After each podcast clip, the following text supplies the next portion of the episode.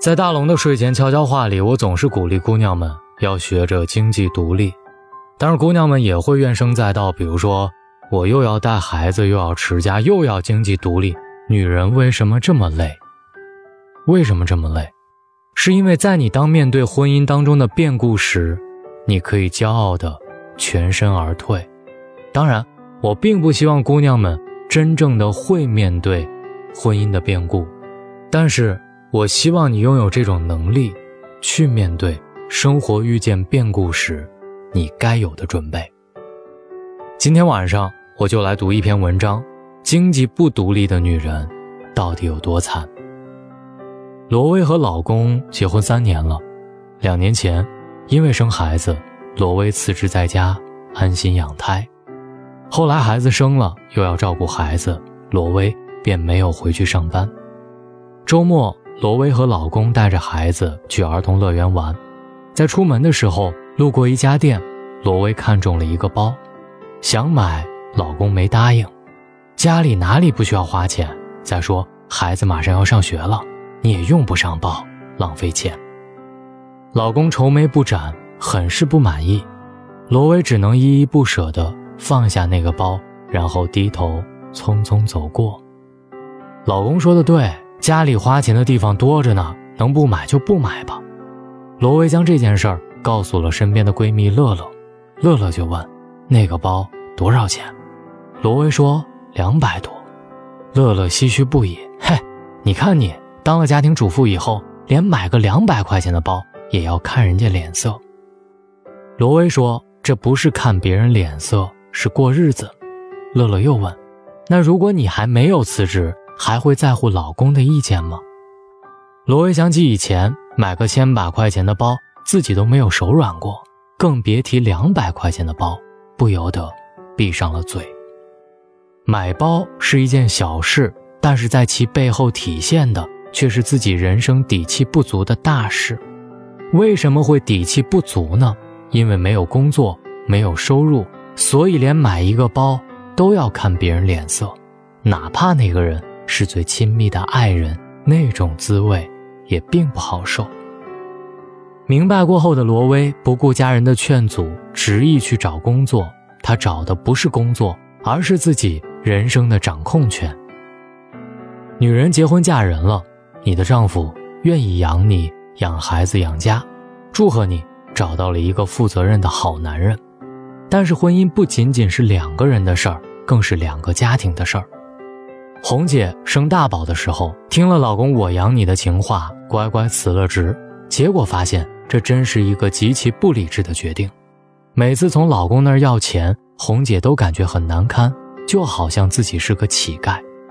父母住的老房子要装修，姐妹几个商量，一人出一笔钱。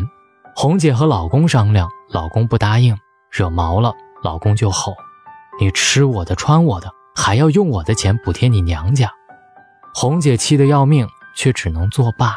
谁叫她没收入，只能看别人脸色。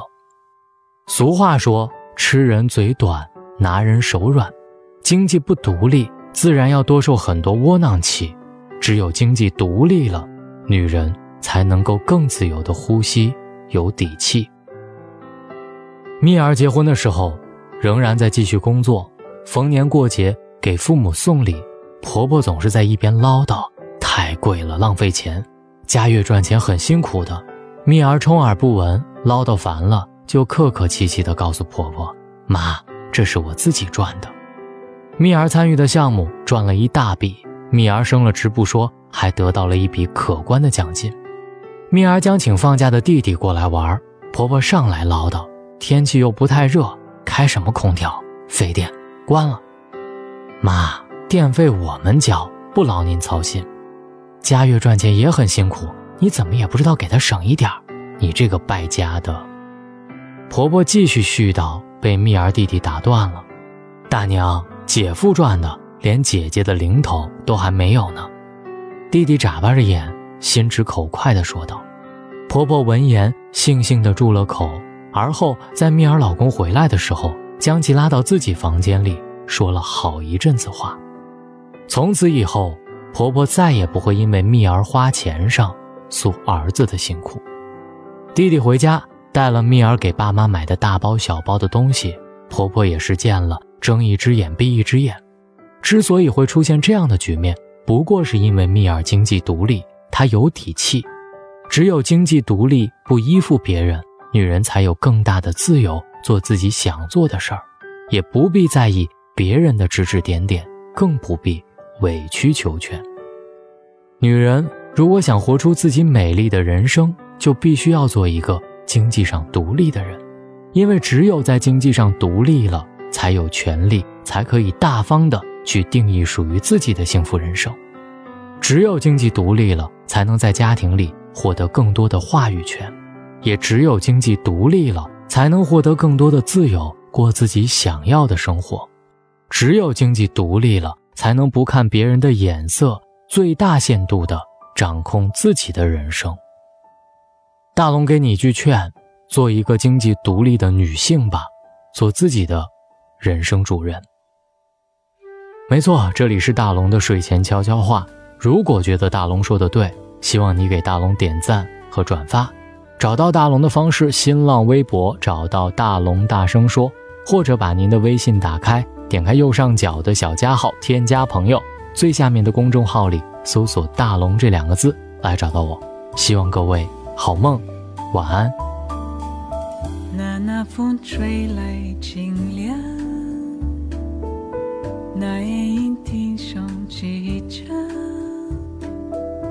月色独花儿都入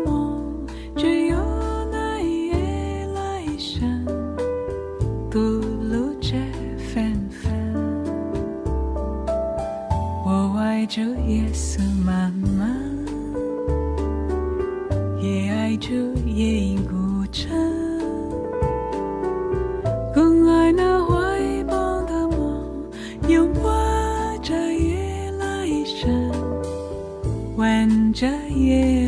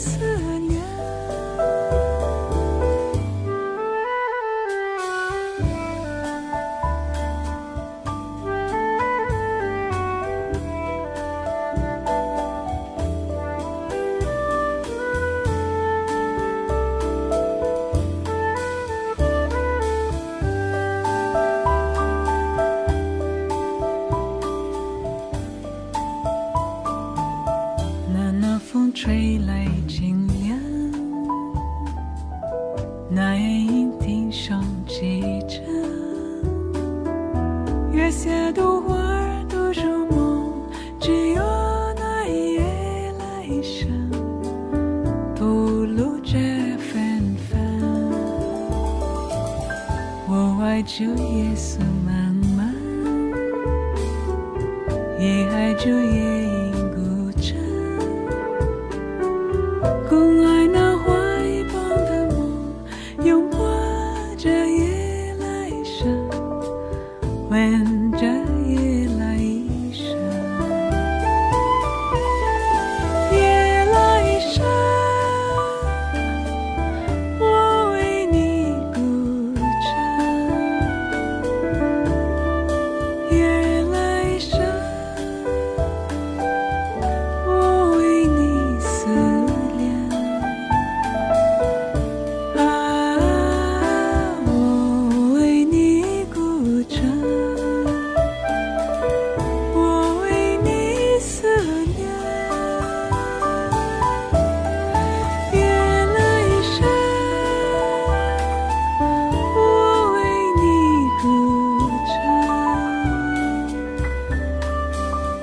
Yeah.